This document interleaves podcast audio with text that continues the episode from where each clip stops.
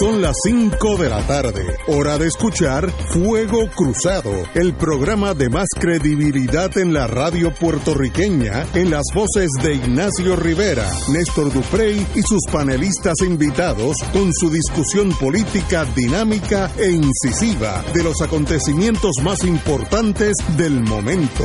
Fuego Cruzado comienza ahora.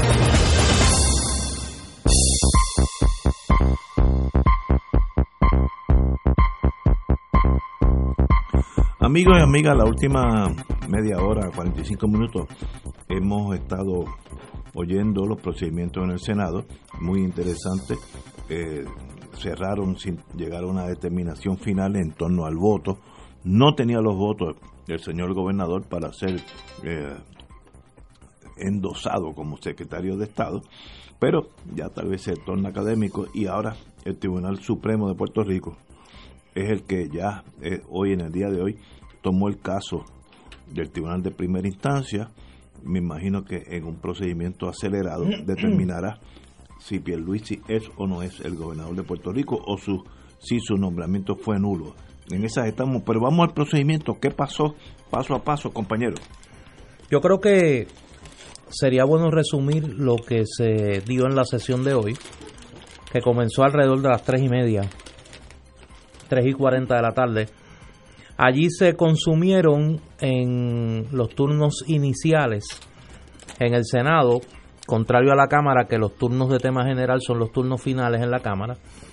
En el Senado son los turnos iniciales. Los senadores tienen derecho a solicitar turnos de cinco minutos para hablar de temas generales. Y en esta ocasión, eh, varios de ellos aprovecharon los turnos iniciales para expresar su posición sobre la controversia en torno al nombramiento del licenciado Pedro Pierluisi a la Secretaría de Estado y su posterior ejercicio eh, de el de eh, la gobernación de Puerto Rico. Allí hablaron el senador Juan Dalmau, portavoz del PIB, habló Eduardo Batia, portavoz del Partido Popular, habló el senador independiente José Vargas Vidot, y hablaron los senadores no progresistas eh, Miguel Romero, Henry Newman, Suela Boy y Larissa Hammer. Eh, Dalmau eh, expresó las razones políticas y constitucionales por las que el PIB se opone no solo al nombramiento de Pierluisi como secretario de Estado, sino a su ejercicio de las facultades de gobernador.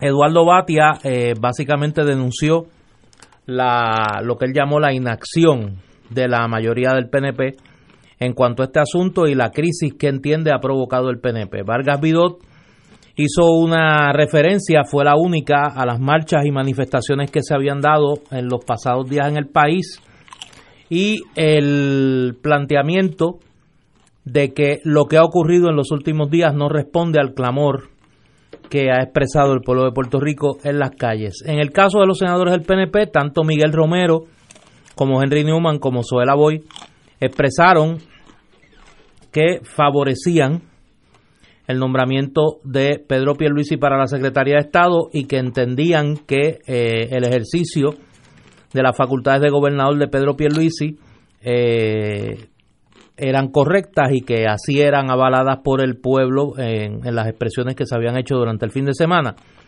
Larry Seidhammer eh, básicamente explicó las razones eh, de la posición que luego iba a esbozar en un turno el presidente del Senado Tomás Rivera Chats que al pasarse al segundo punto, al segundo turno del orden de asuntos en, en el Senado explicó las razones por las que el Senado había actuado eh, durante esta crisis de la manera que lo había hecho, el atraso en la consideración del nombramiento de Pedro Pierluisi ante el hecho de que el licenciado Pierluisi no había entregado inclusive al día de hoy los documentos que la unidad técnica de nombramiento requiere para todos los nombramientos previo a que sean considerados por las comisiones correspondientes.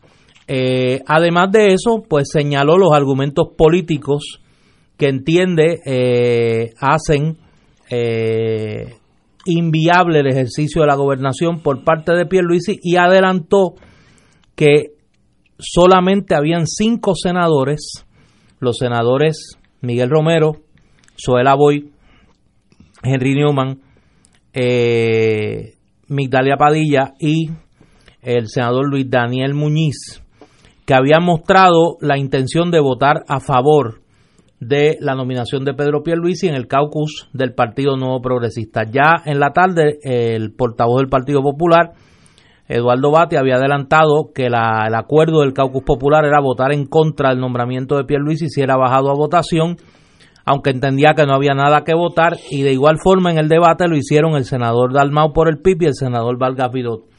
Así las cosas, el presidente del Senado anunció que el Senado no iba a actuar sobre el nombramiento de Pedro Pierluisi para la Secretaría de Estado, lo que en términos parlamentarios quiere decir que aunque no se, no se vota sobre el nombramiento, al cerrar la sesión sin avalar el nombramiento, pues el nombramiento queda sin efecto.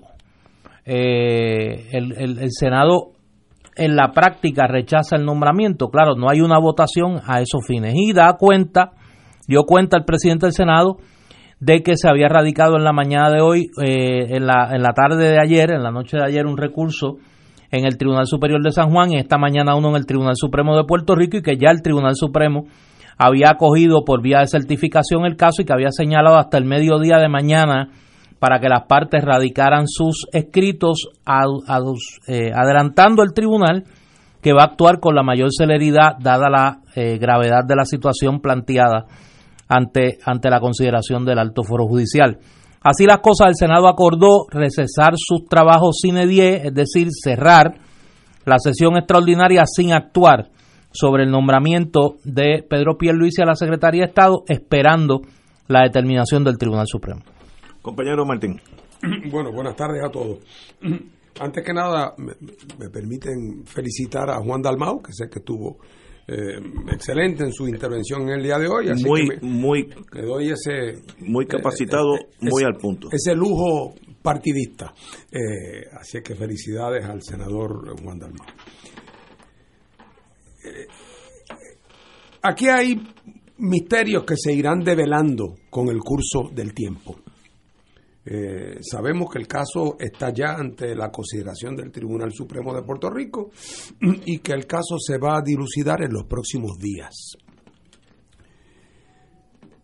El señor Pierluisi había dicho en varias ocasiones y se acabó reiterando en el día de hoy, casi como una especie de desafío, lo siguiente.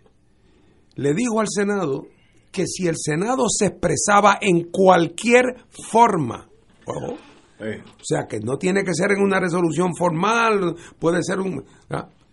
Que si el Senado en cualquier forma se expresaba en contra de él, rechazándolo, que él se iba para su casa.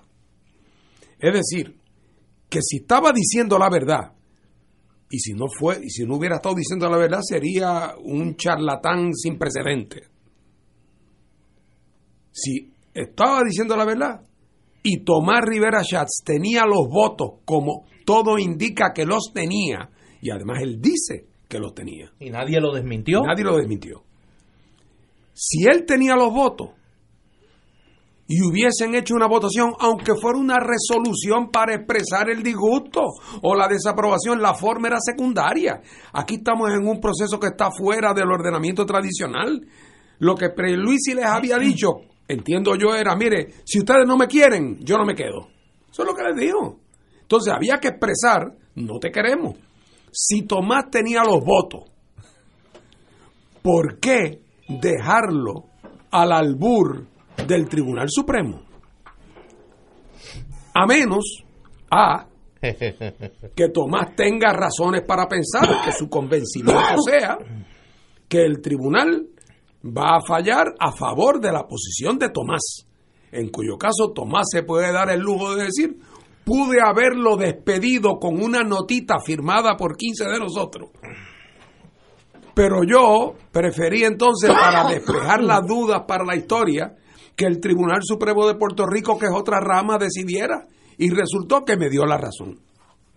Eso sería una versión que sería consistente para explicar por qué, teniendo los votos, no expresaron su repudio a la eh, figura de, del licenciado Pierluisi o a que esté en efecto ocupando eh, la gobernación en este momento.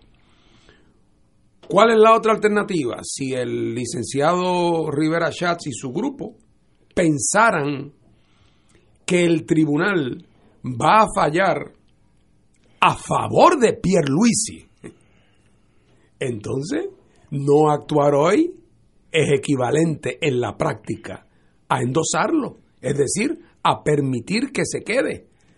Porque si ellos hubiesen rechazado a Pierluisi hoy y Pierluisi por lo tanto se retira como prometió, entonces el caso en el Supremo se vuelve académico.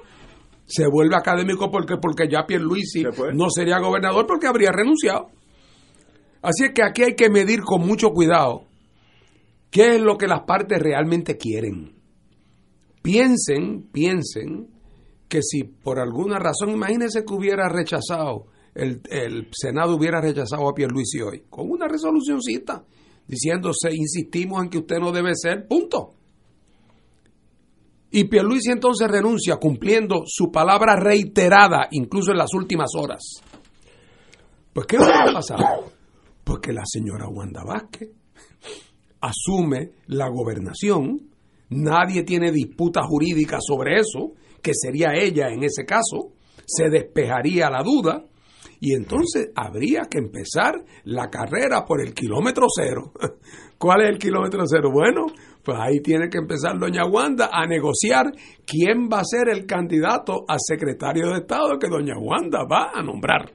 Es decir, volvemos al punto uno de este recorrido con doña Wanda, que a su vez, como sabemos, es una persona que está en una situación de gran fragilidad, puesto que era de la camarilla del desacreditado exgobernador eh, Ricardo Rosselló, eh, ha sido acusada o señalada como potencial encubridora del gobernador eh, Rosselló y por lo tanto entregarle o permitir que la gobernación pase a ella por operación de ley para el PNP no deja de ser una empresa llena de riesgos y de dificultades.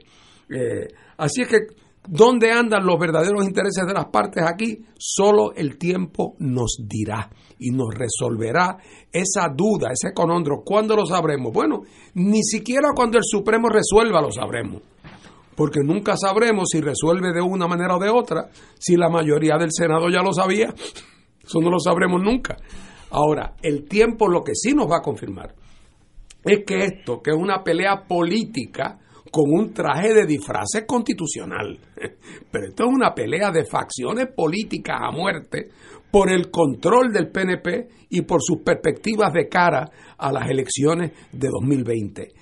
¿Quiénes son los ganadores y perdedores? Todavía es temprano para pasar juicio sobre eso, aunque mirando de lejos parecería que una perdedora es doña Jennifer González que en un momento dado, creo yo, cuando pudo haber lanzado su sombrero a la contienda, en un momento dado fue tímida y titubeó y los otros, particularmente Pierluisi, se movió con audacia y con rapidez. Pero otra vez, es temprano todavía para ver. Y el Tribunal Supremo, pues ya veremos. Si, si resulta que mañana o pasado el Tribunal Supremo falla a favor de la posición de Tomás, diremos, ah, bueno, pues ya es evidente por qué Tomás teniendo los votos no la sacó, porque prefirió que fuera el mismo tribunal con todavía más autoridad el que resolviera el problema. Ahora, si resuelve a favor de Pierluisi, digo, a favor de Pierluisi, que quiere decir que Pierluisi se queda de gobernador, entonces diremos, ¿cómo Tomás, con tanta oposición a Pierluisi, ha permitido por su inacción, teniendo los votos, se corrió el riesgo de que el tribunal decidiera fallar a favor de Pierluisi. Ese misterio no lo vamos a poder resolver hoy. Yo tengo, yo tengo una coincidencia y una diferencia con, con el análisis de Fernando. Y tenido que hacer un ejercicio que hasta dolor de cabeza tengo porque me tuve que remontar, estoy como los veteranos, con síndrome de estrés postraumático a mi época cuando yo habitaba en ese edificio de mármol, que bastantes noches perdí en ejercicios como este de alquimia legislativa. Yo creo que Tomás Rivera Chats demostró una vez más hoy que tiene muchos defectos, pero que sabe caminar por arena movediza.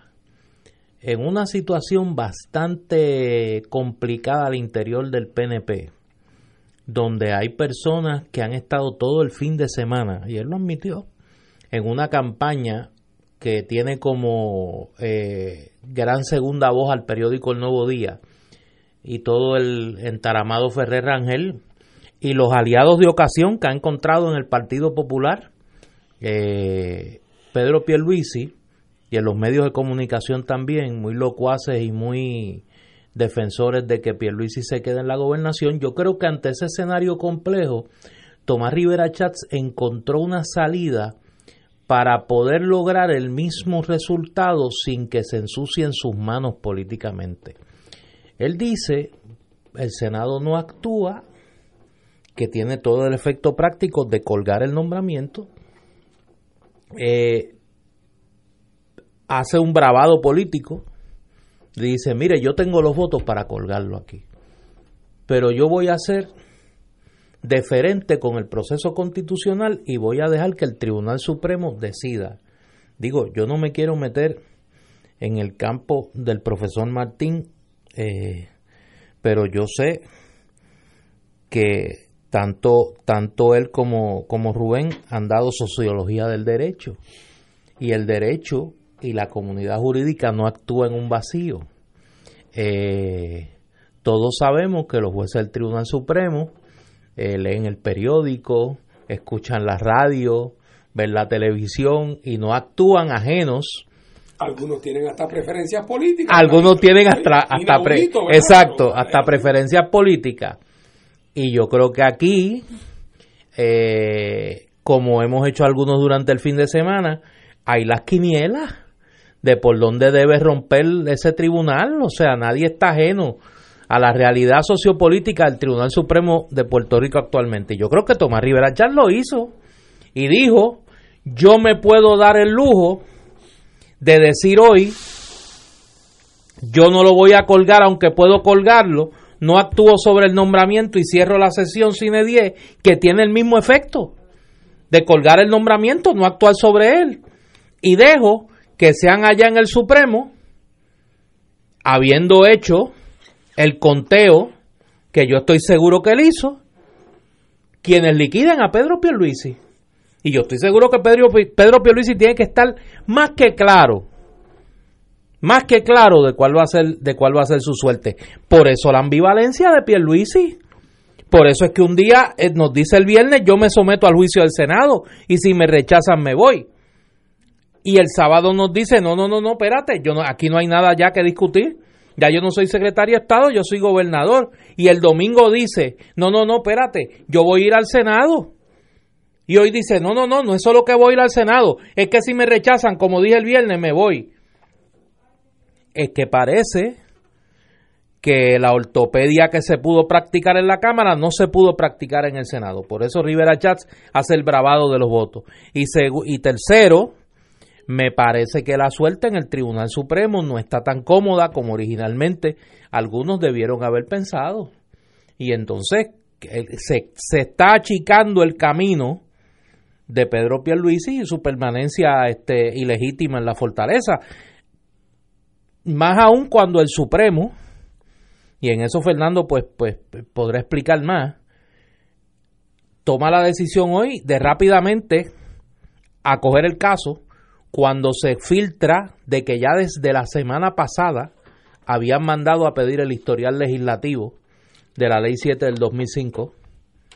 Desde la semana pasada estaban observando, estaban analizando eh, el caso.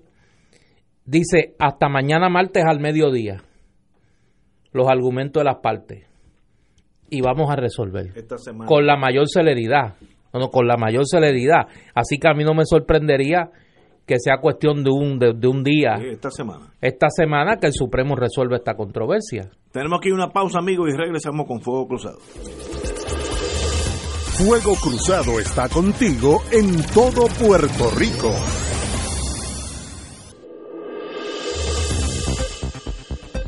Y ahora continúa Fuego Cruzado.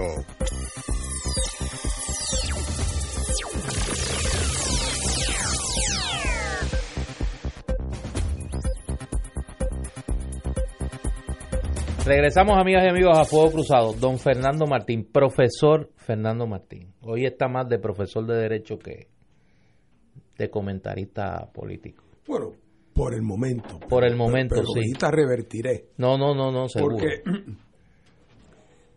yo, en primer lugar, nada más me gustaría que prevaleciera la interpretación constitucional que, a mi juicio, es correcta. ¿Verdad?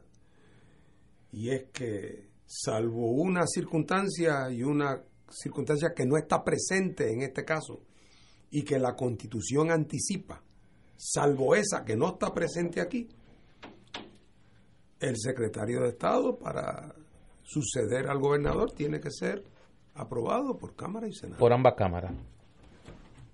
Porque si no fuera así, realmente querría decir que el gobernador, en el caso del renunciante, no del muerto, pero en el caso del renunciante, que el renunciante puede, el día antes de renunciar, despedir al secretario de Estado que tenía y pasado mañana y nombrar entonces a su compinche sin otro visto bueno que el de él propio. Exacto. Y eso es absurdo. Es que no. Es que eso, no. No, no, estuvo en la cabeza de nadie en la, en la, en la constituyente. Bueno, pero así que dicho eso, a mí me gustaría que desde el punto de vista del prurito constitucional prevaleciera lo que a mí me parece que es la interpretación correcta. Eh, que significaría en términos prácticos en este caso que gana el caso eh, Tomás Rivera Schatz o la, gana el, el Senado del caso eh, y, que, y que por lo tanto se determina que fue inoficioso el juramento y se dispone de él. Y entonces volvemos otra vez, como dije ahorita, al kilómetro cero o al kilómetro uno y empieza el proceso político de nuevo para tratar de ver, claro, a todo esto además está decir, indicando que, hay, que, hay, temas constitucionales que tenemos que revisitar en Puerto Rico. Eh, por otro lado, no puedo dejar de decir, no puedo dejar de decir, eh, y, no quiero sonar como creyente en las teorías de la conspiración, pero hay, hay, conspiración? hay presidentes del Senado, vamos a decirlo así sin ponerle nombre, en el cual cabría hacerse la pregunta de si preferirían un gobernador de su partido que fuera su ahijado y su socio, o si preferirían un, un gobernador de su partido con quien tuvieran un nivel relativamente alto de conflictividad. Okay. Y yo concibo que hay ciertos presidentes del Senado que prefieren la libertad que les da el ocasionalmente darle cuatro cocotazos al gobernador incumbente de su partido y poder reclamar que son independientes, que son hombres que son hombres de partido, pero que siguen a su conciencia, que no son la famosa frase yes men del gobernador y que han cultivado su imagen política y su imagen política de líderes poderosos a base no de su relación estrecha con los gobernadores de su propio partido, sino de su relación conflictiva. Así es que, por lo tanto, eh, puede haber circunstancias donde ciertos presidentes del Senado, aunque parezcan oponerse a la candidatura de fulano a la gobernación, en el fondo pueden políticamente vivir muy cómodamente con ella. Eh, y que por lo tanto eso en ciertos momentos puede ser la explicación de ciertas paradojas. Bueno, pero eh, termino diciendo lo siguiente, porque quiero dejarlo planteado el país está viviendo y ha vivido un melodrama muy, muy dramático, perdonando la redundancia, con todo este asunto, incertidumbre, eh, y una vez que esto se enderece, ya sea por vía de que eh, se aprueba a Pierluisi o ya sea por vía de que se empiece el proceso con Wanda Vázquez y se llega a alguna conclusión, en X número de semanas esto va a estar resuelto de una manera o de otra. Yo espero que se resuelva bien desde el punto de vista constitucional, pero todos los asuntos políticos que están sobre la mesa estarán todos en el exacto sitio que estaban cuando esta, entre comillas, crisis comenzó. Eh, y qué bueno que toda esta energía que hemos dedicado eh, a este diferendo y a todo este asunto, no nos olvidemos que aquí tenemos que, que aplicar nuestro esfuerzo, nuestro intelecto, nuestra pasión, nuestra intensidad, lo tenemos que dedicar a los problemas grandes de fondo de Puerto Rico y que una vez pasado este barrunto, tendremos que volver a, volver a la realidad como el que se va de huelga el domingo. y se da sus tragos y disfruta y, están, y vive una vida muy intensa, pero el lunes por la mañana suena ese despertador a las 6 de la mañana y hay que ir a la tarea y al trabajo y a enfrentar los problemas, eh, los problemas del país. Eh, pero de todas formas, el, el, el tema constitucional ha, acabado donde en algún sentido tiene que acabar, donde quiera que haya una disputa entre dos ramas de gobierno, va a acabar en las manos de la judicatura, que va a resolverlo, como se dijo aquí, muy rápidamente, porque como aquí no hay controversia sobre los hechos. Los hechos están clarísimos. Aquí no hay que hacer ningún juicio para ver quién le dijo qué, a quién, cuándo. Esto es únicamente asuntos de derecho y como tú dijiste, estoy seguro que están siendo estudiados desde antes de tiempo, porque aquí son como aquel personaje de los cuentos de García Márquez, que se tomaba sus su píldoras eh, para el dolor y le gustaban tanto que a veces decía que se las tomaba eh, a menudo para que el alivio le llegara antes que el dolor. Eh, y en el Supremo empiezan a veces a estudiar desde antes que el caso le llegue, cuando es obvio, como en este caso, que les iba a llegar. Vamos a una pausa, amigos, y regresamos con Fuego Cruzado. Fuego Cruzado está contigo en todo Puerto Rico.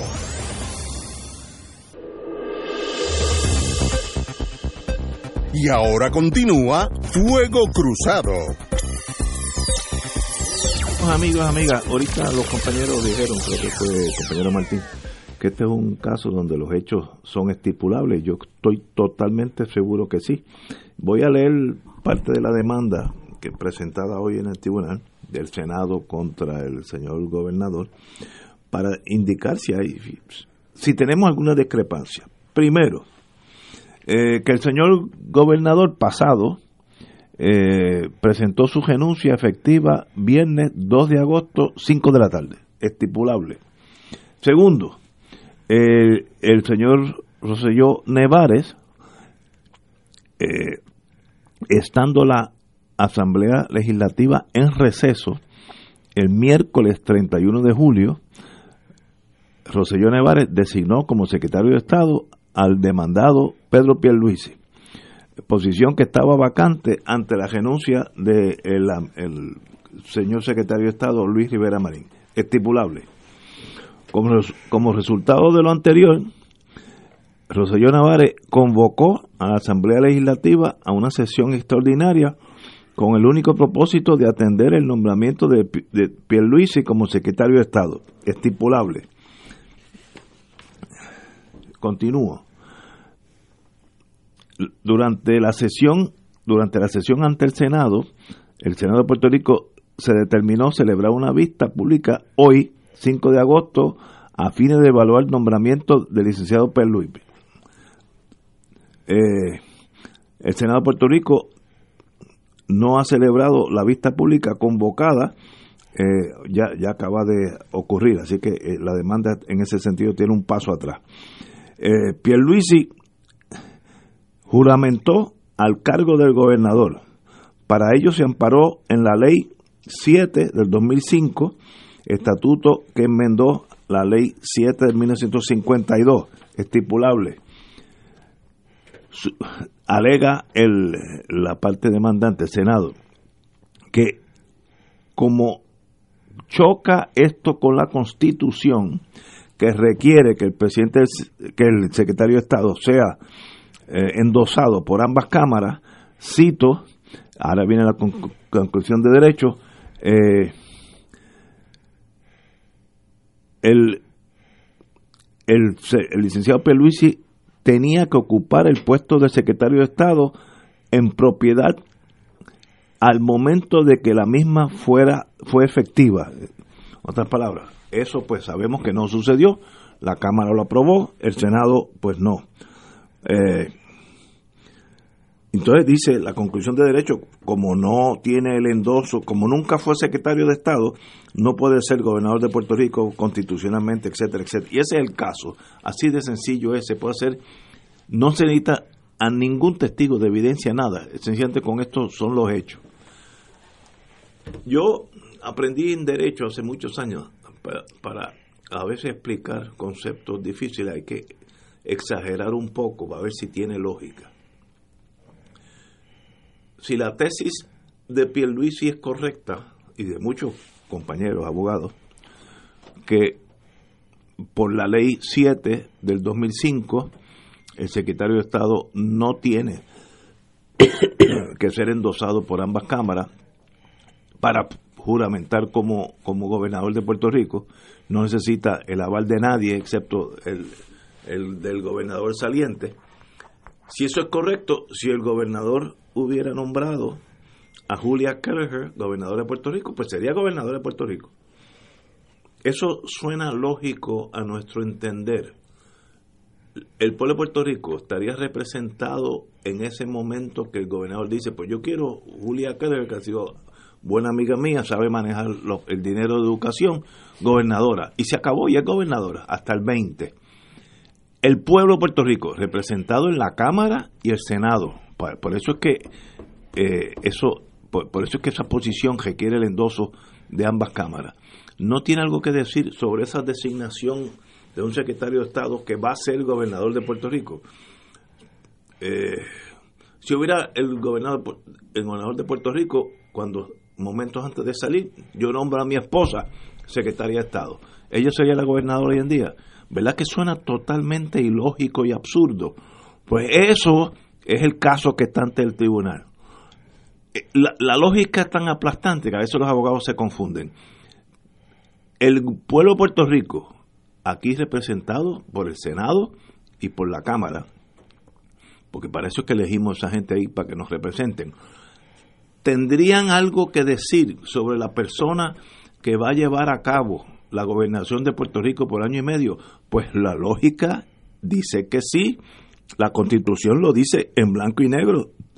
El secretario de Estado tiene que ser eh, refrendado por ambas cámaras.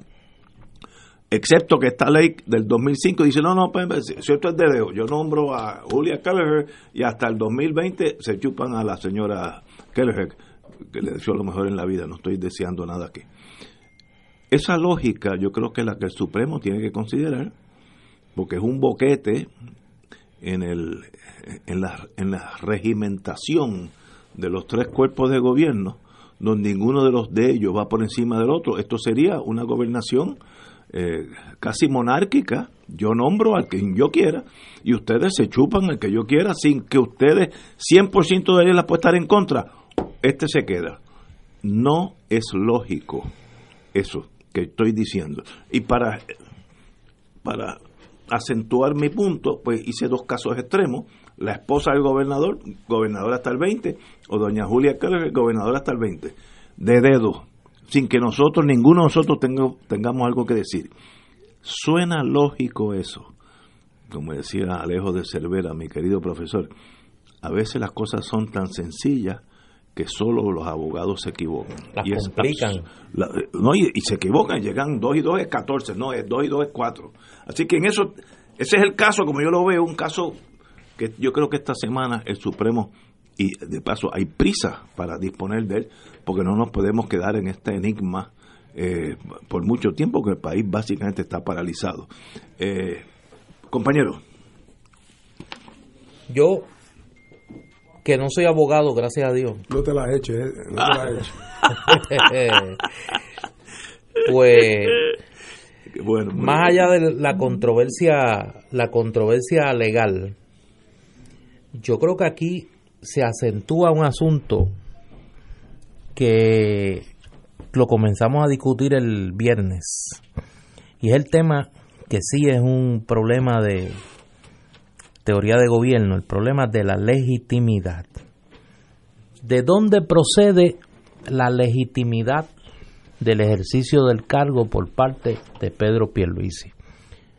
Pedro Pierluisi alegaba que reclamaba el cargo de gobernador en virtud de que había sido nombrado secretario de Estado en receso legislativo por el gobernador, pero inmediatamente que fue nombrado secretario de Estado, se convocó a las cámaras a sesión extraordinaria para que atendieran su nombramiento. O sea, la legitimidad que alega tener Pedro Pierluisi para ejercer el cargo de gobernador es producto del nombramiento que le hace el gobernador saliente Ricardo Rosselló como secretario de Estado. Por eso me parece que el instinto original de Pedro Pierluisi en estricta teoría era correcto. Es decir, yo estoy aquí porque soy secretario de Estado en funciones, yo me someto al juicio del Senado, si el Senado confirma mi nombramiento, pues santo y bueno. Si el Senado no confirma mi, mi nombramiento, en vista de que la razón por la que yo ejerzo el cargo de gobernador es porque fui nombrado secretario de Estado, pues yo me voy. Yo me voy. Eso comienza a cambiar. Y yo creo que ahí es que se desenmascara Pedro Pierluisi cuando comienzan a hacer el conteo y parece que la cosa en el Senado no iba a salir como habían pensado originalmente. Y entonces revierten a la postura, no, no, sí, aquí ya no hay nada más que considerar. Yo soy gobernador. Y yo soy gobernador porque ayer yo advine al puesto de la, de la gobernación y ya no soy secretario de Estado, por lo tanto la nominación a la secretaria de Estado queda eh, inoficiosa. Pero es que la nominación a la Secretaría de Estado estaba en medio del trámite para su confirmación. O no podía quedar inoficiosa. ¿Por qué? Porque la legitimidad de tu ejercicio del cargo de gobernador es producto de una nominación previa a la Secretaría de Estado. Parece que alguien se da cuenta de que a pesar de todo, independientemente del cálculo político, era un disparate lo que estaban planteando, que entonces revierten ya demasiado tarde a la teoría original. Y entonces obviamente queda la cuestión de la, la pregunta de derecho abierta. ¿Puede una persona que no ha sido objeto de un proceso que legitime el ejercicio de su cargo de gobernador, bien sea porque fue secretario de Estado confirmado por los representantes de la voluntad popular, las cámaras legislativas, o porque fue refrendado por los votos en una elección, si es el caso de una persona electa al cargo de gobernador, puede ejercer ese cargo. ¿De dónde emana su legitimidad? Y yo creo que esa es la gran pregunta que hoy el Senado intenta resolver diciendo, pues mire, nosotros no vamos a actuar. Nosotros vamos a despojar de legitimidad el ejercicio de Pedro Pierluisi de la gobernación en función de qué secretario de Estado. Ya no lo es, porque nunca fue confirmado para ese puesto por ambas cámaras legislativas. Al no ser secretario de Estado, no puede ser gobernador. ¿Cómo llega a la gobernación? Por eso. Por del deo. Por eso. Y ahí es que revertimos a tu teoría entonces, de facto, Pedro Pierluisi había sido nombrado gobernador de dedo por Ricardo Rosselló y eso es totalmente ajeno a lo que plantea no solo el texto constitucional, la propia ley número 7 eh, del 2005 dice en su exposición de motivos que de ninguna manera la enmienda a la ley plantea la posibilidad de que una persona que no haya que haya sido nombrada secretaria de Estado y no haya sido confirmado por las cámaras ejerza la gobernación. Plantea ese ejercicio como un ejercicio interino. En caso de que ninguno de los ocupantes de los cargos de, la de las diferentes secretarías en la línea de sucesión pudiese ejercer el cargo de gobernador. Y yo creo que ese es el grave problema que hoy, no mañana cuando decide el Supremo, o el miércoles, hoy tiene Pedro Pierluisi. La historia de esa ley 7 es una historia accidentada, porque el proyecto en su forma original no pretendía ni tenía ningún lenguaje que pudiera inducir a nadie a pensar que se estaba eximiendo al secretario de Estado de tener que ser aprobado por Cámara y Senado.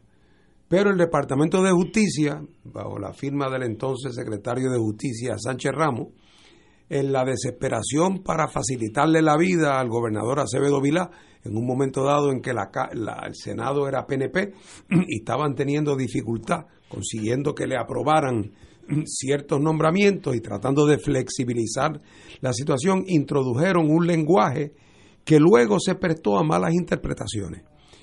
Muchos de ustedes que han seguido este debate en la prensa se habrán, habrán visto eh, y, que cuando sacan la ley 7 ponen la línea esa que dice con la excepción del secretario de Estado y entonces le ponen un punto después.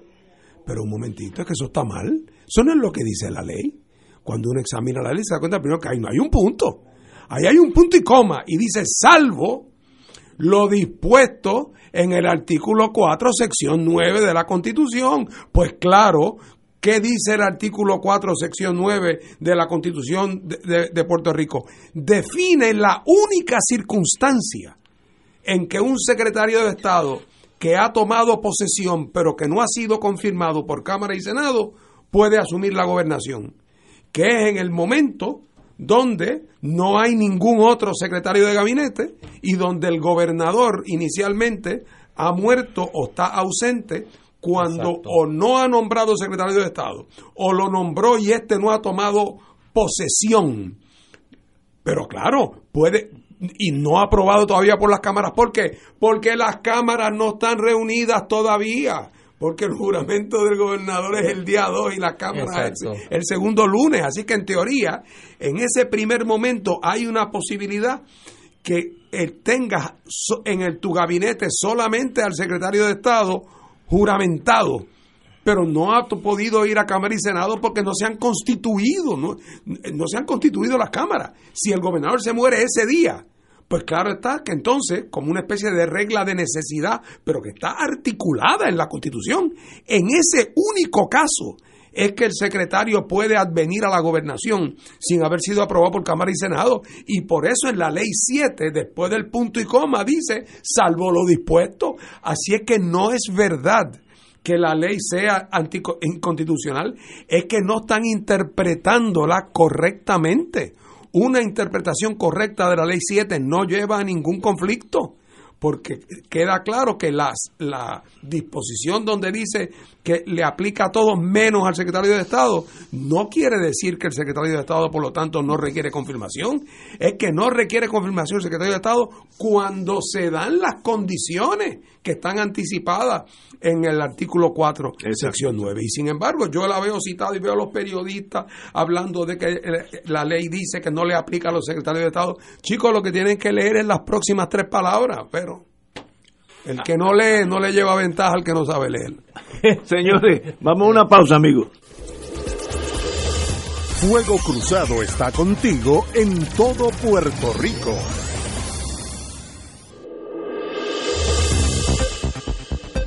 Y ahora continúa Fuego Cruzado.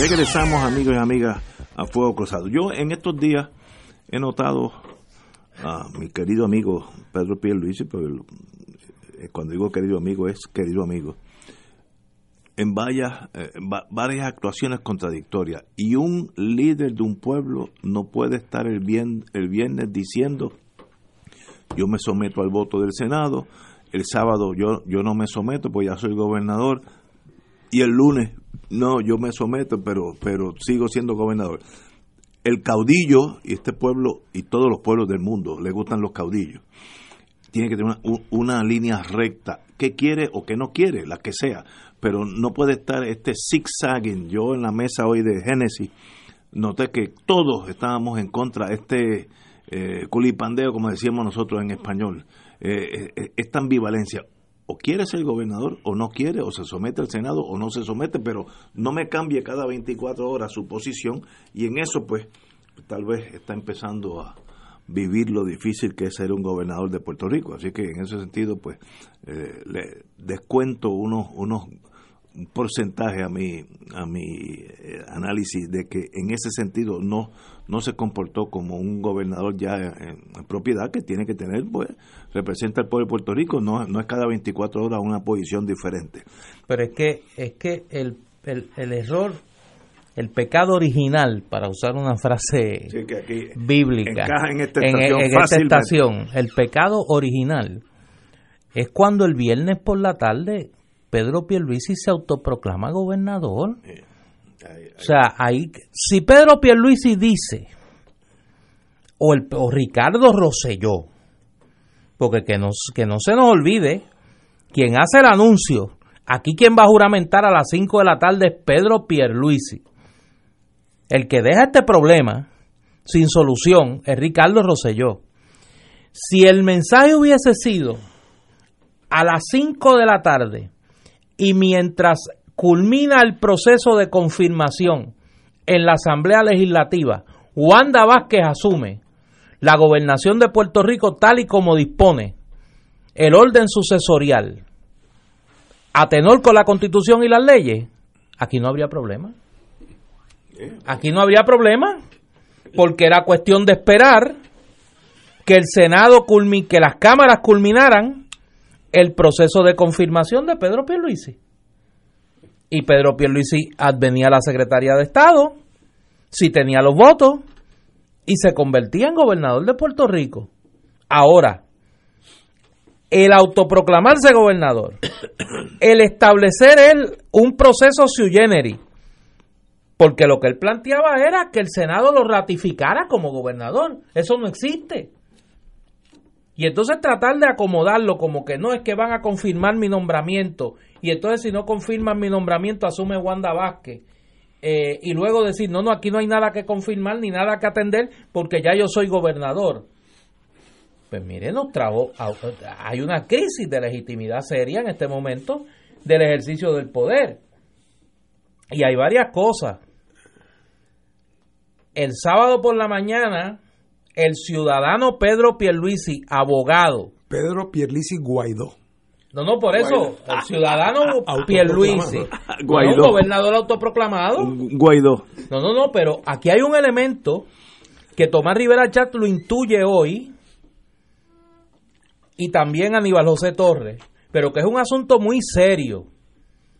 Pedro Pierluisi Urrutia, abogado del bufete O'Neill y Borges, autoproclamado gobernador de Puerto Rico, ha tenido por tres días reuniones con el componente económico, con el componente fiscal, con, con los directivos de las corporaciones públicas y sabrá Dios con quién más, obteniendo información privilegiada del gobierno de Puerto Rico, tomando decisiones a nombre del gobierno de Puerto Rico teniendo sentada en una reunión con el componente económico y fiscal a una consultora que hasta hace unos días fue director, fue eh, principal ejecutiva de la Junta de Control Fiscal, May Vizcarrondo Carrión, porque a todos los periódicos se le ha quedado muy convenientemente el apellido materno de esta joven, May Vizcarrondo Carrión, sobrina de Richard Carrión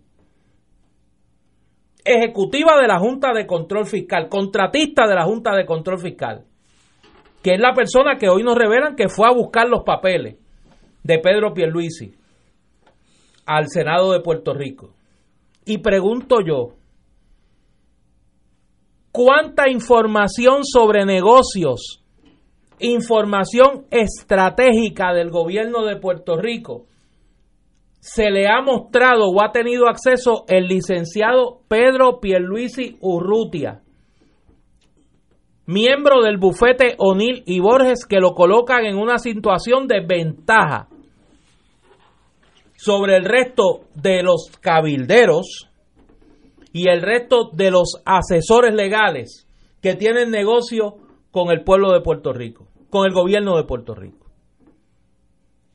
Qué disposiciones de los cánones de ética de la profesión legal pueden estar aquí en juego por el ejercicio ilegítimo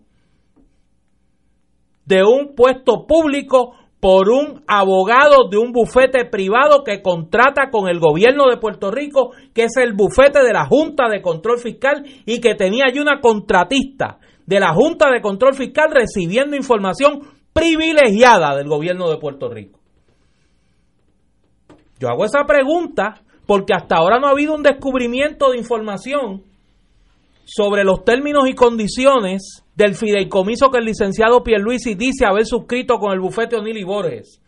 ¿Cuándo terminó la relación entre Pedro Pierluisi y el bufete O'Neill Borges? ¿Cómo terminó esa relación?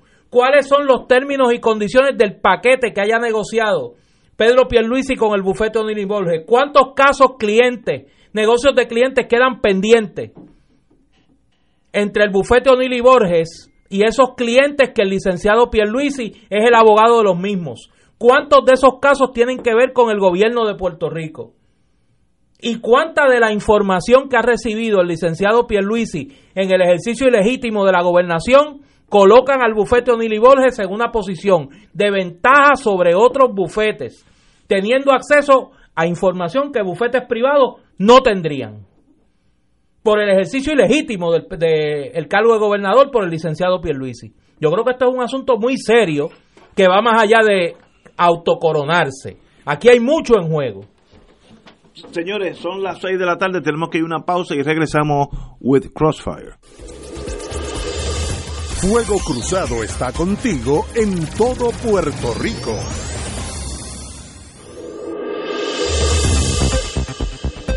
Y ahora continúa Fuego Cruzado.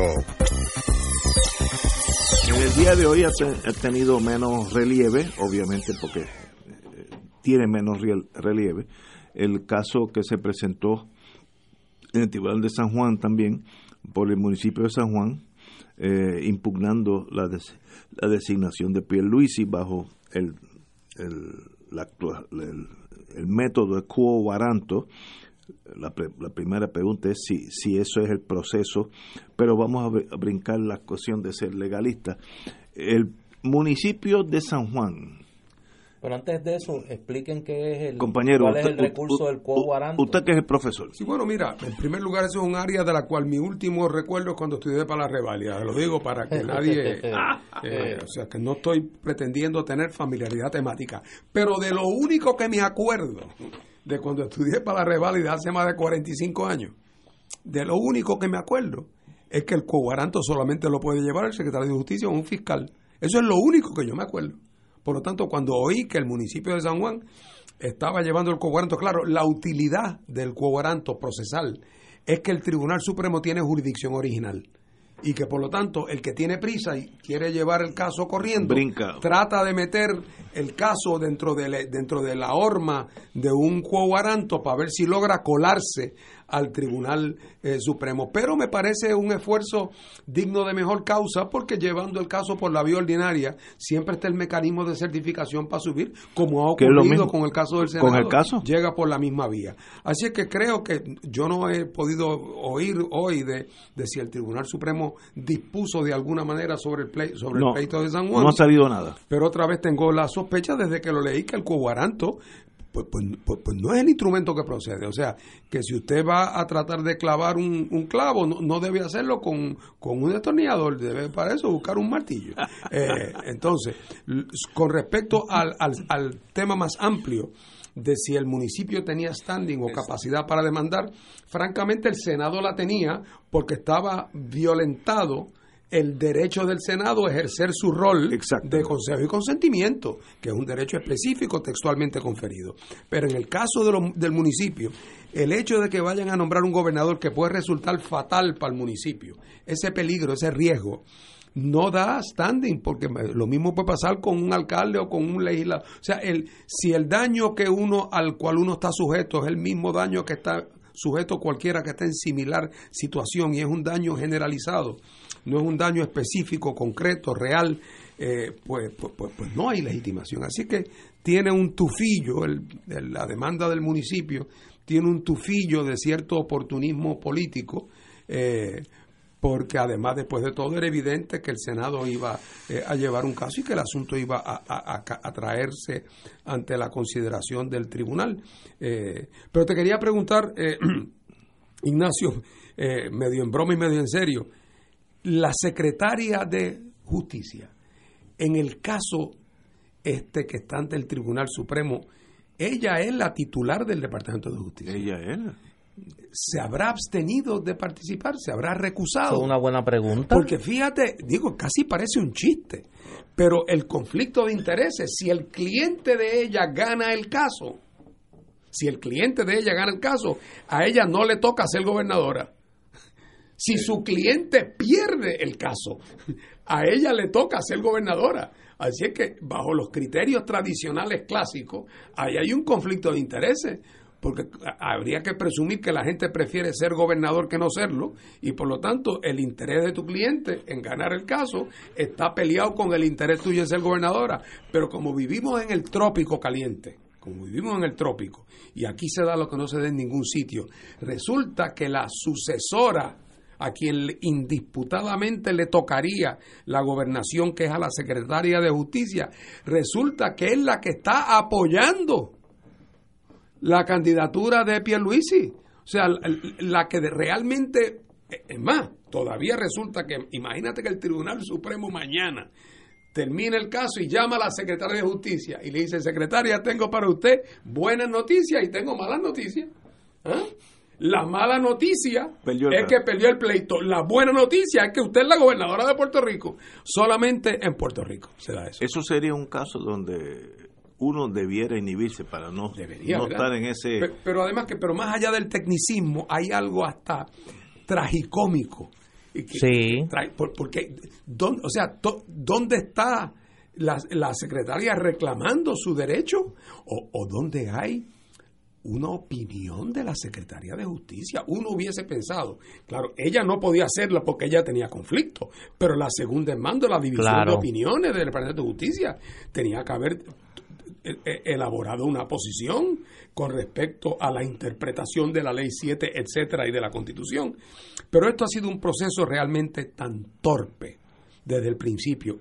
Y no nos olvidemos, no nos olvidemos, también el, el, el agravante, o un agravante, voy a decir, el un agravante de todo esto ha sido también las circunstancias de la salida del gobernador Ricardo, del exgobernador Ricardo Rosselló. Porque que yo no, yo, o sea, si el gobernador eh, Rosselló, en vez de decir me voy el viernes 2, hubiera dicho me voy el martes 4, qué sé yo, pues quizás había tiempo para haber hecho. Eh, o, me voy tan pronto se pongan de acuerdo en tal cosa y aquí estoy con la maleta hecha esperando que me avisen para irme. Pero también al decir me voy y ponerle una fecha de unos días después para forzar una negociación política complicada, pues todo el mundo aquí, de las partes interesadas en el PNP, todo el mundo ha actuado aquí de una manera bastante torpe, bastante eh, atropellada. Y debo decir, para que no se me quede por dentro, eh, eh, y para, para, no faltarle a, la verdad, o por lo menos a la verdad como yo la vi, yo creo que se ha exagerado la ambivalencia de, de Pierluisi en estos últimos días con respecto al tema de que si no me aprueban me voy. Porque creo que más bien había en él cierta confusión. Primero, usa la palabra yo, si no me ratifican me voy. Yo no creo que estaba usando la palabra ratifiquen en el sentido estrictamente jurídico lo estaba diciendo en el sentido político. Estoy seguro que después un abogado de él le dijo, mire, no vuelva a decir eso, porque eso parecería que usted está reconociendo que usted no es el gobernador. Y usted tiene que tener claro que usted es el gobernador y que esta, esta iniciativa suya de que si no me quieren me voy es una iniciativa política voluntaria suya. Y que yo creo que esa ambivalencia explica más bien eh, su, los distintos tonos que se ha asumido durante el fin de semana. Pero ya ustedes ven que hoy mismo, en la tarde, eh, se, se reafirmó en su situación, porque también Pierluisi es una persona de cierta experiencia, no toda buena a mi juicio, pero de cierta experiencia, que tiene que también saber que lanzarse a gobernar a Puerto Rico en estas circunstancias, teniendo como enemigo declarado a una de las dos cámaras cuando la vas a necesitar empezando mañana para nombrar un secretario de Estado. ¿Ustedes se imaginan esa negociación? Pierluisi negociando con Tomás Rivera Schatz quién va a ser el próximo secretario de Estado. O sea, una verdadera pesadilla. Eh, y yo creo que en algún momento dado, Pierluisi, o si alguien sensato cercano a él tuvo, puede haberle dicho, oye Pedro, asegúrate que aquí haya condiciones mínimas de civilidad y comunicación porque si no, no vale la pena dar esa pelea. Pero eh, solo el tiempo nos dirá eh, qué es lo que pensaba cada una de las partes en este asunto. Eh, yo creo que el trauma de Puerto Rico, que es la primera vez en nuestra historia que sucede lo que le lo sucedió a Rosselló, es de tal magnitud que todavía el país está atolondrado. Yo no he oído una persona me recuerdo cuando aprendí que, en Alemania, la Alemania nazi, el trauma de el holocausto, etcétera, es, todavía es de tal magnitud que en Alemania no se habla de eso. O sea, e, ese tema en, en una mesa después de una cena o entre amigos, ese tema sencillamente no existe. Eso, esos años de Hitler y sobre todo el reprimido. No, no, emocionalmente eso no es un tema sobre la mesa de nadie. Y yo pienso que Rosselló está en el mismo plano.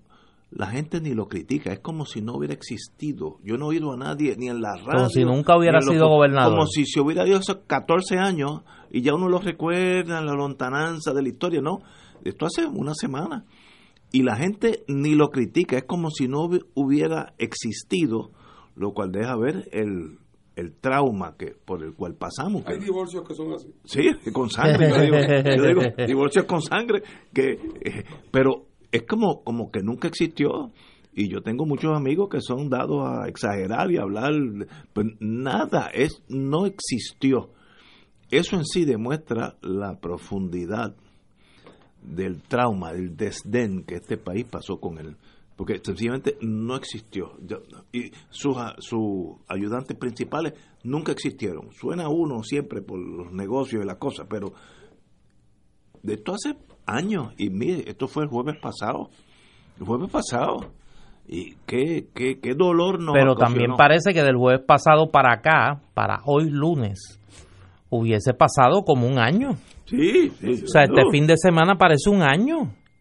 Eh, yo creo que hay, hay varias interrogantes aquí que a mí por lo menos me quedan y me imagino que cuando se intente reconstruir esta historia será importante tratar de, de descifrar ese enigma. ¿Cómo fue ese proceso decisional que llevó a la conclusión que lo que había que hacer a las 5 de la tarde era juramentar a Pedro Pierluisi como gobernador. Porque hay mucho hay mucha especulación, por ejemplo, yo he escuchado este fin de semana que la razón por la renuncia anticipada del licenciado Carlos Saavedra como asesor legal del gobernador es que Saavedra recomendó que quien le tocaba asumir el cargo de gobernadora a las 5 de la tarde era Wanda Vázquez y que eso no cuadraba con el cálculo político de algunos en ese anillo palaciego en torno a Ricardo Rosselló. Lo segundo es, ¿dónde está Rosselló? Nadie sabe. Está fuera de Puerto Rico. Bueno, eso es, es, ese es el lo que se asume, ¿no? Que está fuera de Puerto Rico.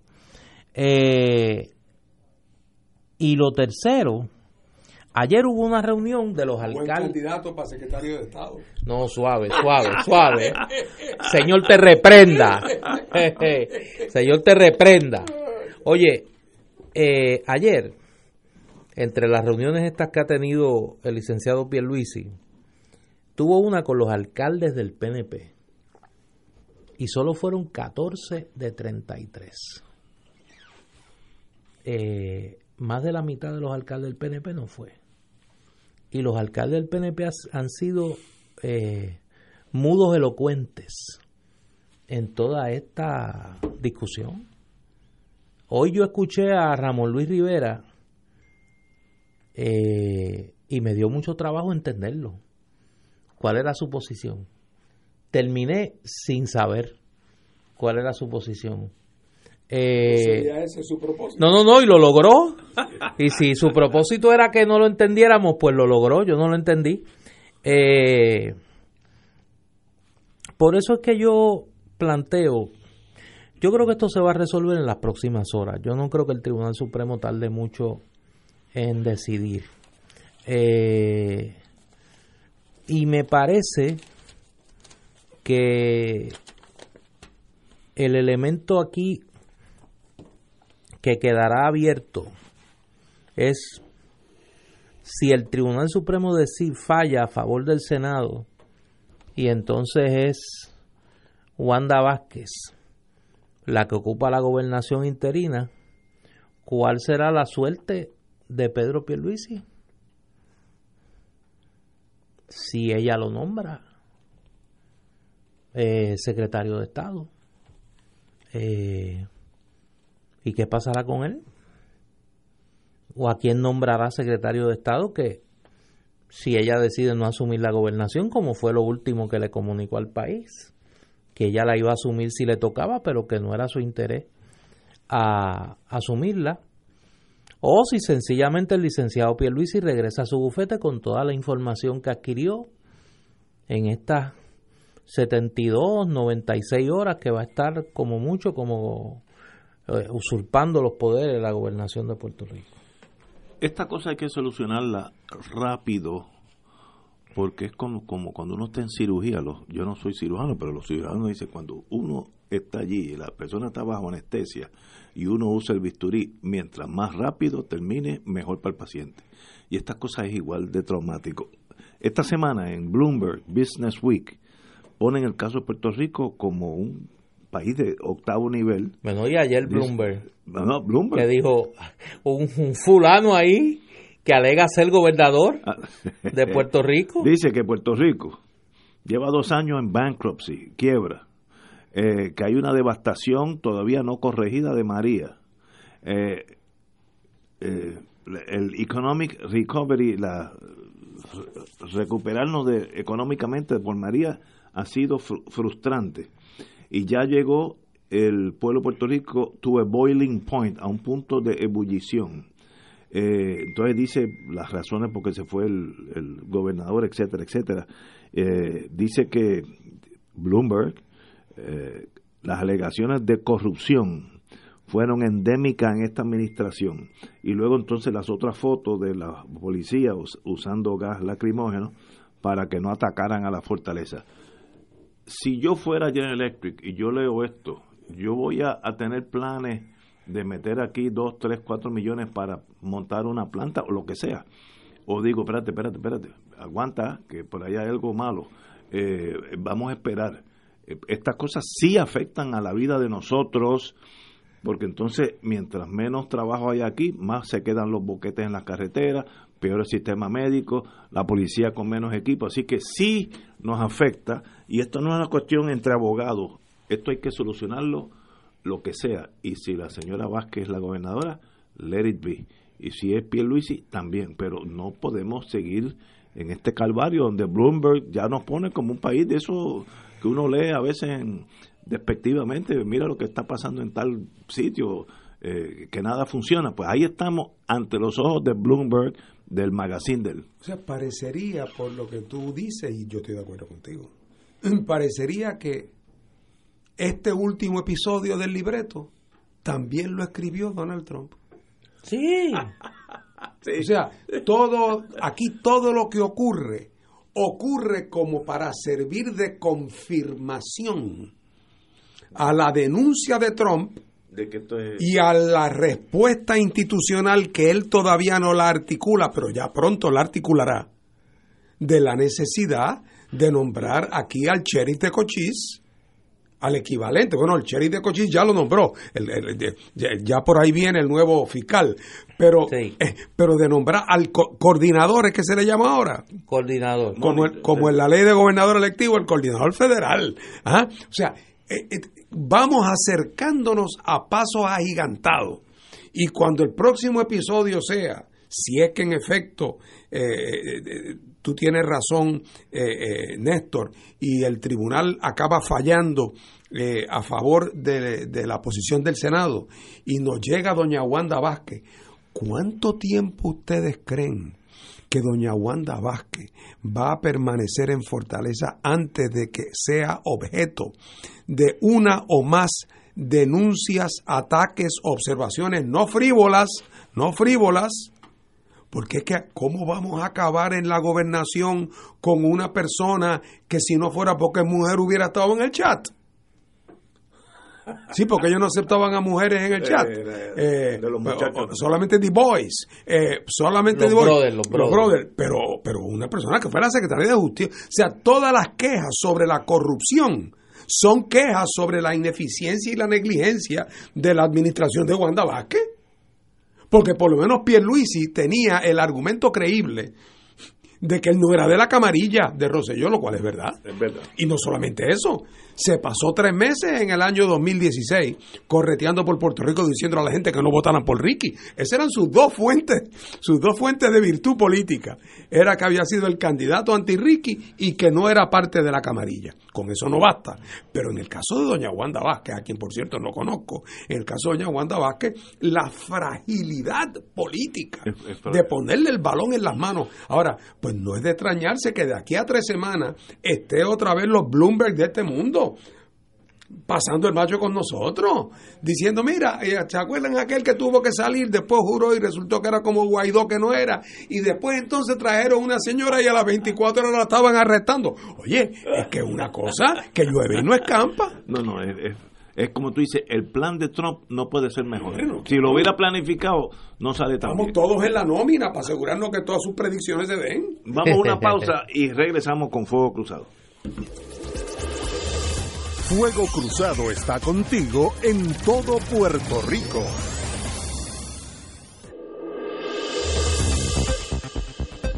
Y ahora continúa Fuego Cruzado.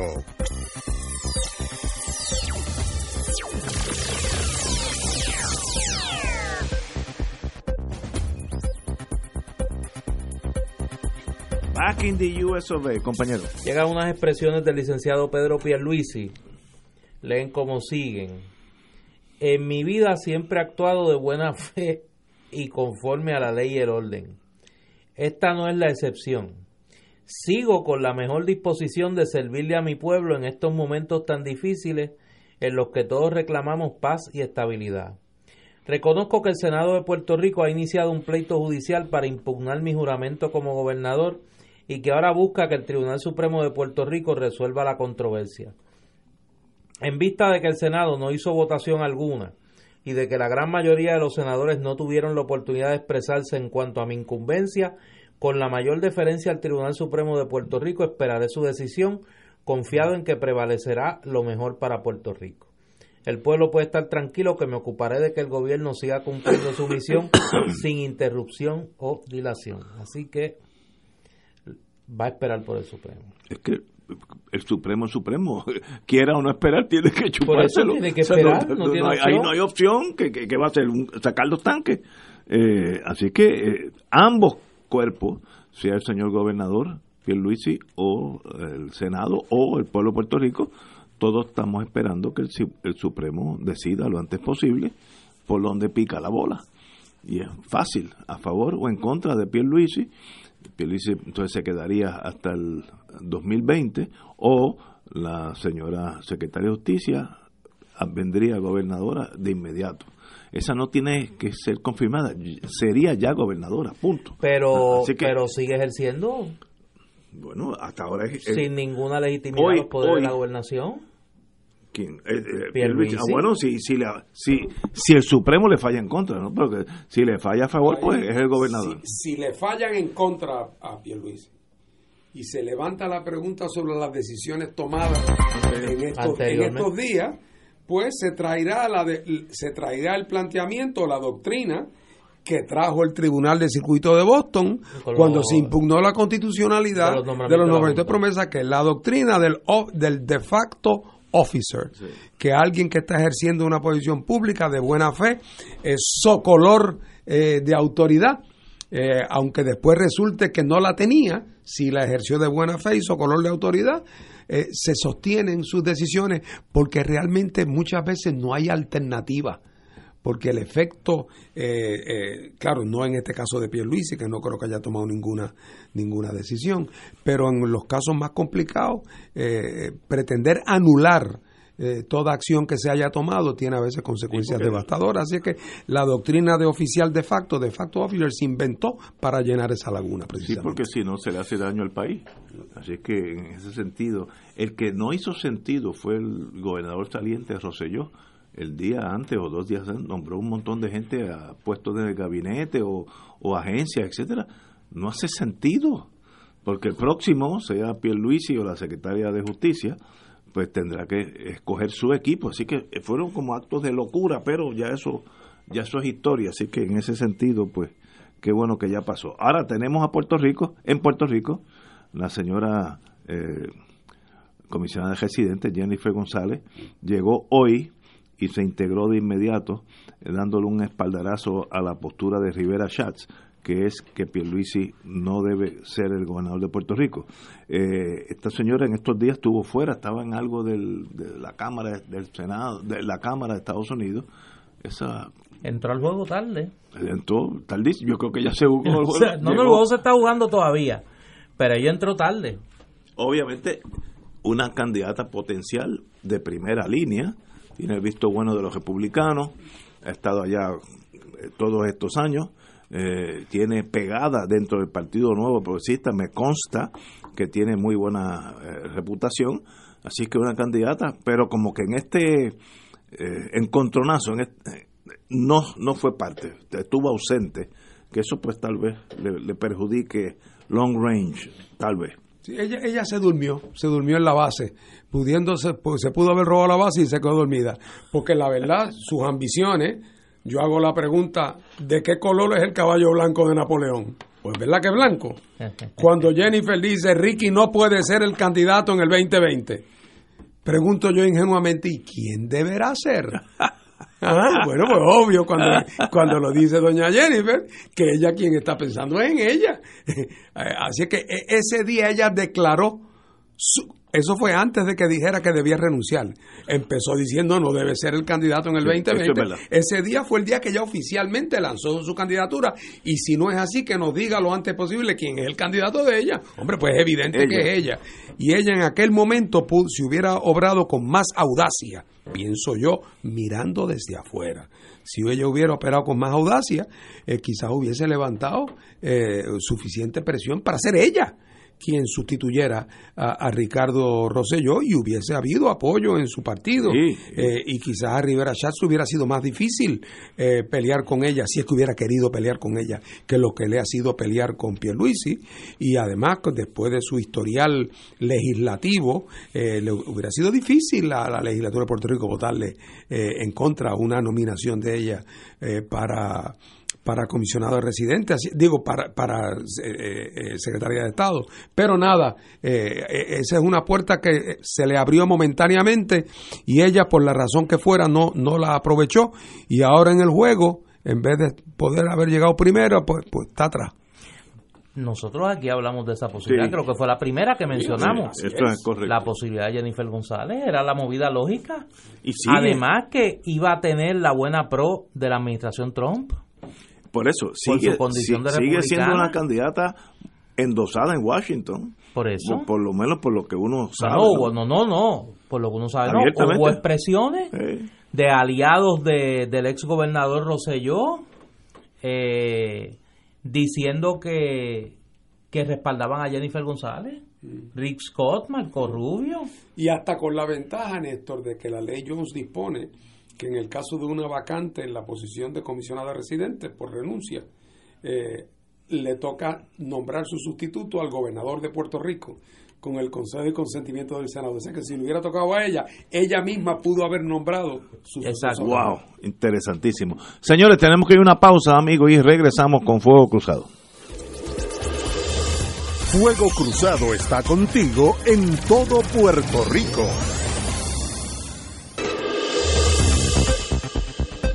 Y ahora continúa Fuego Cruzado.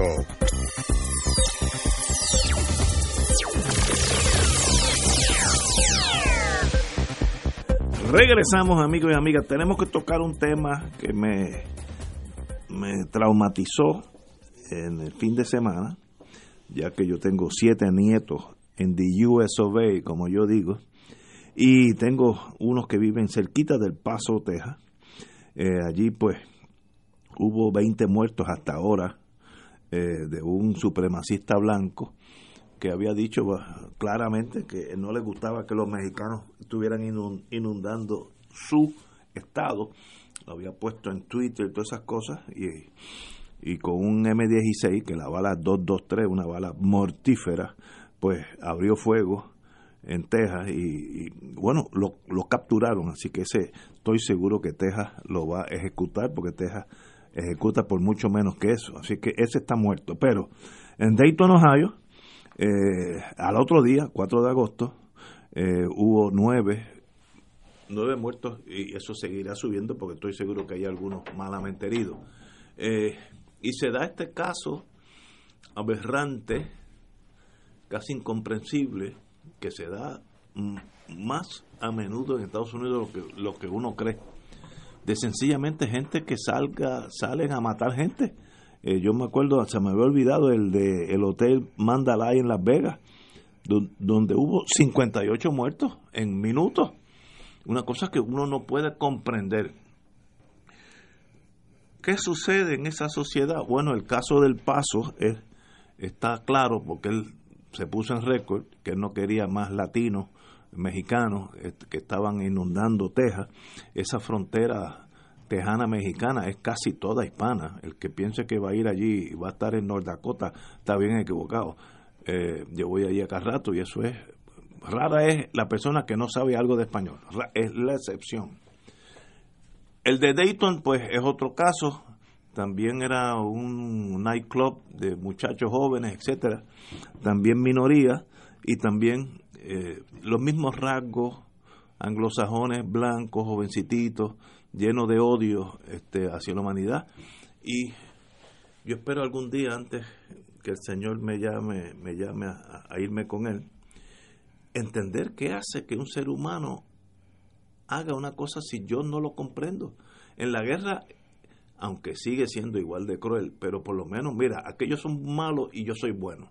El que tiene el uniforme gris, tú disparas, pero si tiene el uniforme verde, eso es bueno. Por, por lo menos, y es la nación, y la patria, y la democracia, y todas esas cosas. Aquí es americanos contra americanos. El de Texas, por, obviamente, un aspecto racial. Todavía no estoy muy seguro de Dayton. ¿Qué motiva que en esa sociedad donde no hay los, los aspectos de, de pobreza extrema, hambre, donde uno diría, bueno, la gente se torna salvaje cuando no tiene las cosas más mínimas en la vida. No, estos muchachos vivían bien, normales.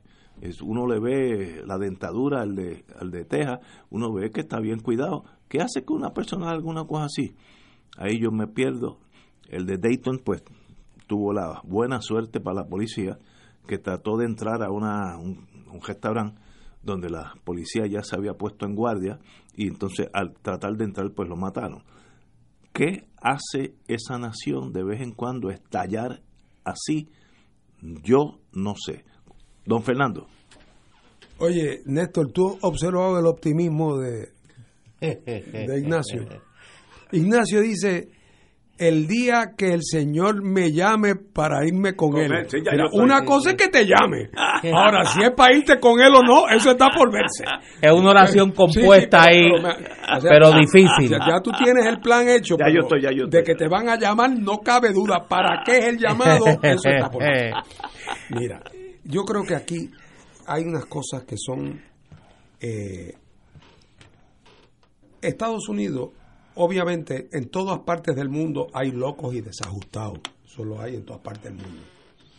La pregunta es cuáles son las maneras, las formas sociales en que la gente manifiesta ese desequilibrio, ese desajuste, esa sensación de ansiedad o esa sensación de sentirse, de sentirse eh, no querido. bueno, en, en todos sitios y en toda cultura se manifiestan de manera distinta. En una sociedad que está llena de armas y que glorifica el ejercicio de la violencia y de la fuerza, eh, y que conseguir un arma en la mayor parte de los Estados Unidos es como ir a comprar una escupidera a una ferretería. Pues no es de extrañarse que una manera, entre comillas, popular, es decir, frecuente, de la gente exhibir sus frustraciones, sus ansiedades, sus necesidades, es eh, entrándole a tiro a la gente.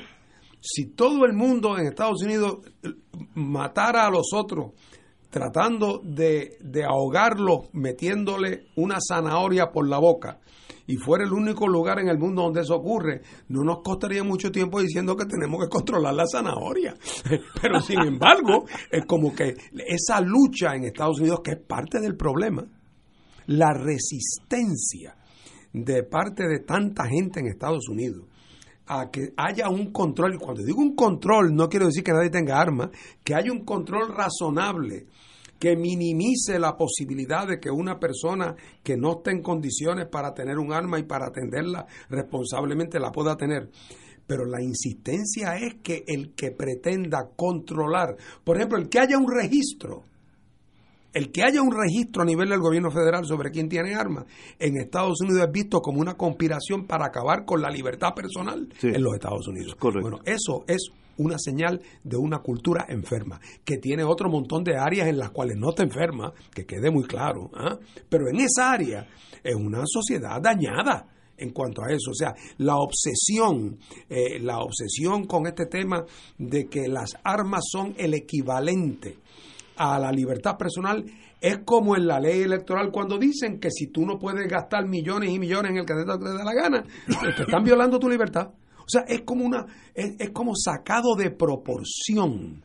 La, de la misma manera que en el tema electoral eh, la, la, libertad de expresión se distorsiona al convertir el gasto de dinero en una expresión de la libertad personal, en esta área la mención del control razonable sobre las armas se ve como una amenaza y uno es visto como alguien que está atentando contra la seguridad y la libertad de los Estados Unidos. Y hasta que Estados Unidos, bueno, y fíjate que si no se enfrenta, ¿cuántos casos hemos visto yo pienso en los últimos 10 o 15 años, cada uno más trágico que el otro, en escuelas, en sinagogas, en iglesias, en parques de pelota, en el estacionamiento al lado del Hotel Mandalay, en donde quiera, en el correo, en una universidad desde una torre. Oye, es que, es que es una cosa que no tiene fin. Si no hay espacio que, esté exento de un ataque de esto. y al otro día todos los políticos salen, o muchos de ellos, diciendo tenemos que hacer algo, no puede volver a pasar, y no pasa nunca nada. No pasa nunca nada. ¿Por qué?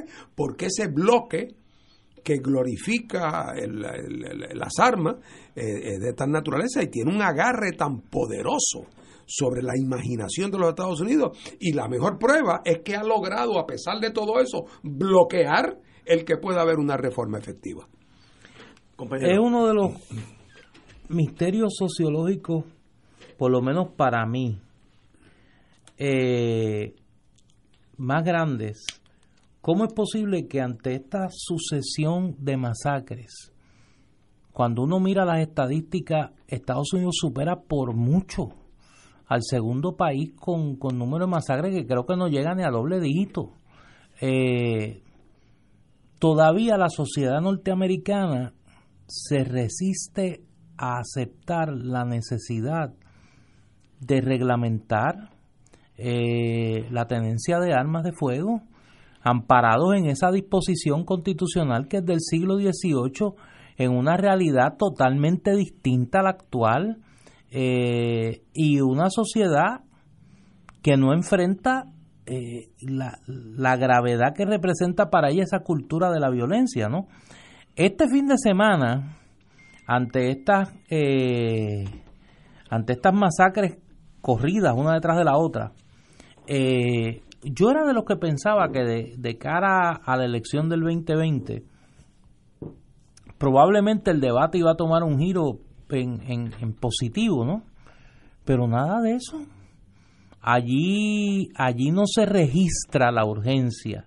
A pesar del dolor y de las expresiones del presidente Trump y del liderato congresional, gestos contundentes para hacer más estricto el control, la tenencia de armas de fuego en los Estados Unidos? Cero. Cero, no hay un registro de la urgencia de, esa, de ese problema. A mí me lo explicó hace muchos años el que era gobernador de New Hampshire, Meldrin Thompson. Me explicó por qué eh, eh, esa, esas raíces con las armas de fuego. Cuando llegaron los peregrinos a Estados Unidos, era un país salvaje, eh, había unos inviernos terribles que mataban gente, habían indios que no les gustaba mucho que se quedaran con los territorios de ellos. Pero eso era en el siglo XVIII. pero ahí se forma. Lo único que te salvaba la vida a ti era lo que ellos llaman el Kentucky Long Rifle, porque se hizo un rifle de largo alcance para las necesidades norteamericanas, donde las distancias eran mucho más largas que en Inglaterra. Y entonces ese rifle o los rifles que tú tenías en tu cabaña era el gobierno, la policía del estado, el centro médico, todo a la vez, porque eras tú, tu rifle y la adversidad, que eran Jerónimo y sus muchachos, los indios, etcétera, etcétera. Luego los mexicanos cuando chocan con ellos en el oeste, eh, Santana y los muchachos. Por tanto, la psiquis de esa nación el arma de fuego representa la, la libertad y la seguridad tuya, es bien personal.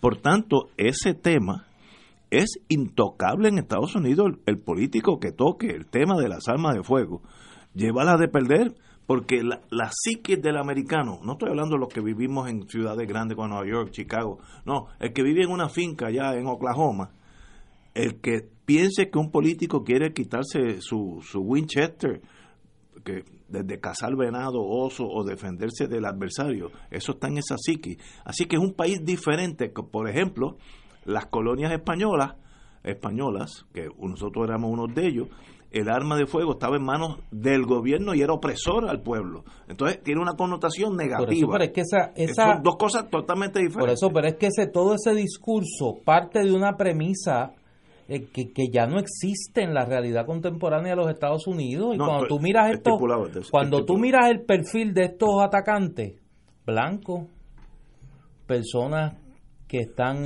eh, aisladas de la sociedad, de una conducta antisocial, uno de ellos fanático político, que escribió hasta un manifiesto.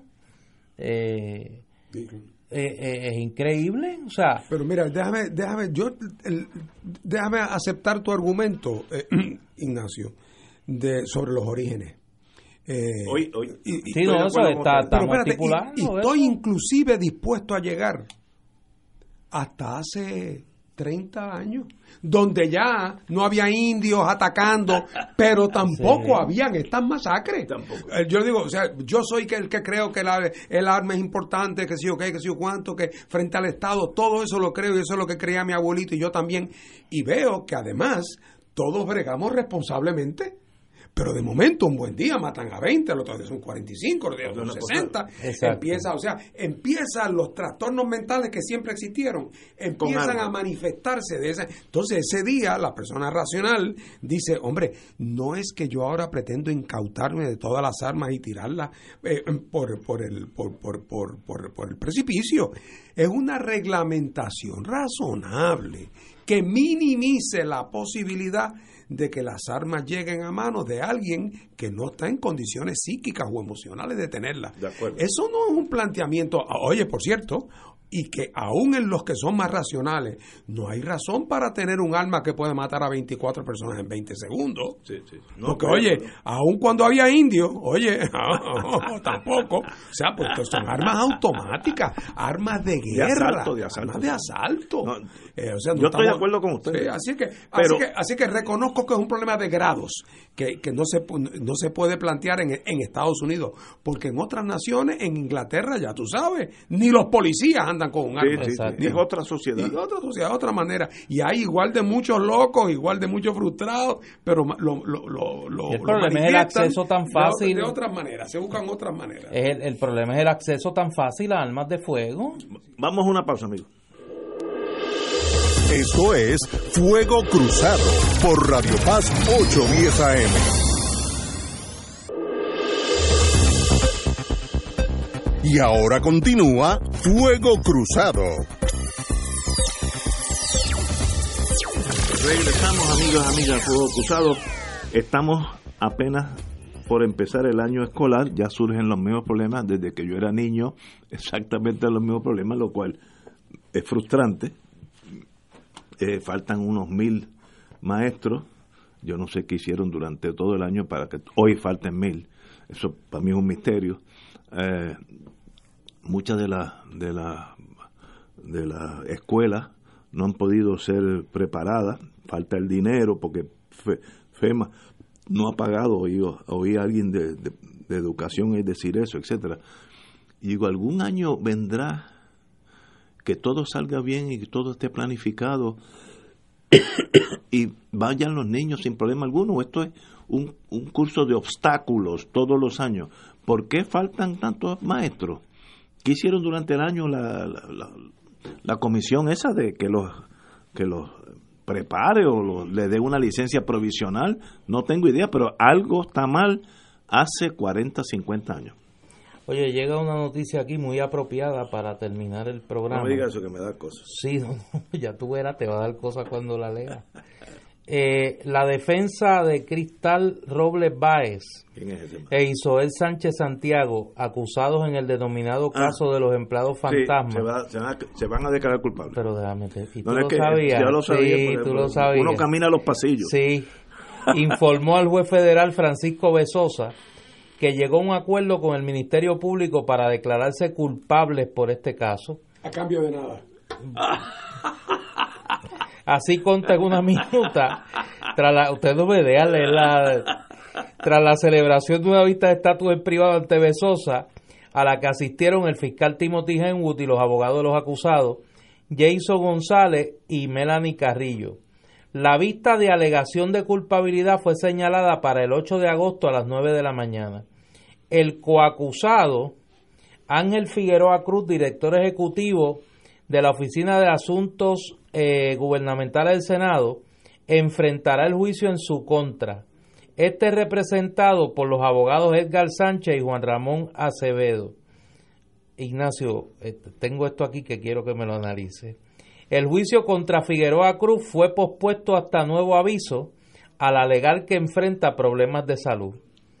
El Ministerio Público cuenta con una treintena de testigos en este, en este caso. Eh, bueno, eh, así está. Eh, Juan Ramón, Juan Ramón Acevedo es uno de los mejores abogados federales criminales que existen. Así que cuando él llegó a un acuerdo, esa es la mejor defensa, porque ese es excelente. El otro no tengo. No, pero este lo van a ver. El ah, de, el, de Acevedo. El de Acevedo. Ah, bueno. El de Acevedo es el que era el jefe de la oficina. El jefe de la oficina. el de mayor jerarquía. Sí.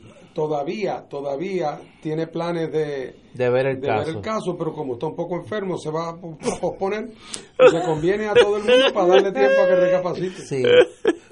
A que se cure. Me dice mi hija que hay un una cronología del gobierno de Ricky Rosselló en National Public Radio, que eso es esta, eh, eh, la cronología empieza julio 7 hasta el día de hoy, hasta que se fue de Puerto Rico. Así que estamos en la página de Cheo como un, un, país que, que, no, no dio pie con bola. Eh, Oye, esta gente, eso, pero vuelve para atrás porque te fuiste con las armas de fuego, quédate acá. Quédate más en la cancha local.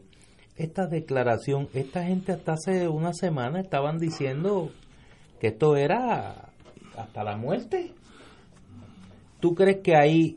Eh, ¿qué, estará pasando ahí? ¿Tú que conoces bueno, esos casos de, de empleados fantasmas son fáciles de probar porque estabas o no estabas. O sea, no, no, no, ahí no hay que, bueno, que si lo vio, que a qué distancia, pues mira de noche, pues yo no lo puse, lo ver muy bien, era alto, era bajito, no, no sé, no, o eras empleado allí y estabas trabajando o era embuste. Entonces, pues el gobierno federal está interesado en erradicar esas esa, esa cositas. Qué curioso que este señor, eh, que era el director de la oficina, esta, no tiene no uno, dos abogados, incluyendo a Juan Ramón Acevedo, que es uno de los abogados más más costosos. Ven acá, Ignacio, tú que conoces ese mundo, ¿cómo cuánto vale esa defensa de No, es que depende del bolsillo del cliente. Sí, Si yo defiendo a Rockefeller, em, le puedo cobrar más que si defiendo a Doña Yuya. y si el cliente, por el mismo delito. Y, si el cliente está recibiendo algún auspicio Pues eso ayuda. para, Eso ayuda. para pagar su defensa. Eso, eso ayuda al balance. es objeto de solidaridad. Sí, la solidaridad, que es importante. Oye, me preguntan aquí, ¿ustedes saben por dónde y cuándo se fue Rosselló? No tengo No, idea. no sabemos. No, no sabemos. Pero mi intuición es que no está en Puerto Rico. Pero Oye, eso- antes de irnos, tenemos que irnos. que hemos hablado de todo, felicidades al equipo de béisbol de Puerto Rico en los Juegos Panamericanos de Lima, Perú. Ayer eh, la tropa comandada por Igor González ganó la primera medalla de oro que obtiene Puerto Rico en béisbol en Juegos Panamericanos. No es la primera en béisbol ni es la primera medalla de oro en Juegos Panamericanos. Es la primera en béisbol en Juegos Panamericanos. Segundo Eh, la moción. Así Muy que bien. felicidades a la Federación de Béisbol Qué de bueno. Puerto Rico, Nuestros a Igor atletas. González, a todo el equipo. Oye, ese es el un gran manager, trabajo. Igor es el manager. Sí, el ma- Igor es el dirigente. Muy bien, excelente. Señores, tenemos que irnos, así que hasta mañana a las 17 horas.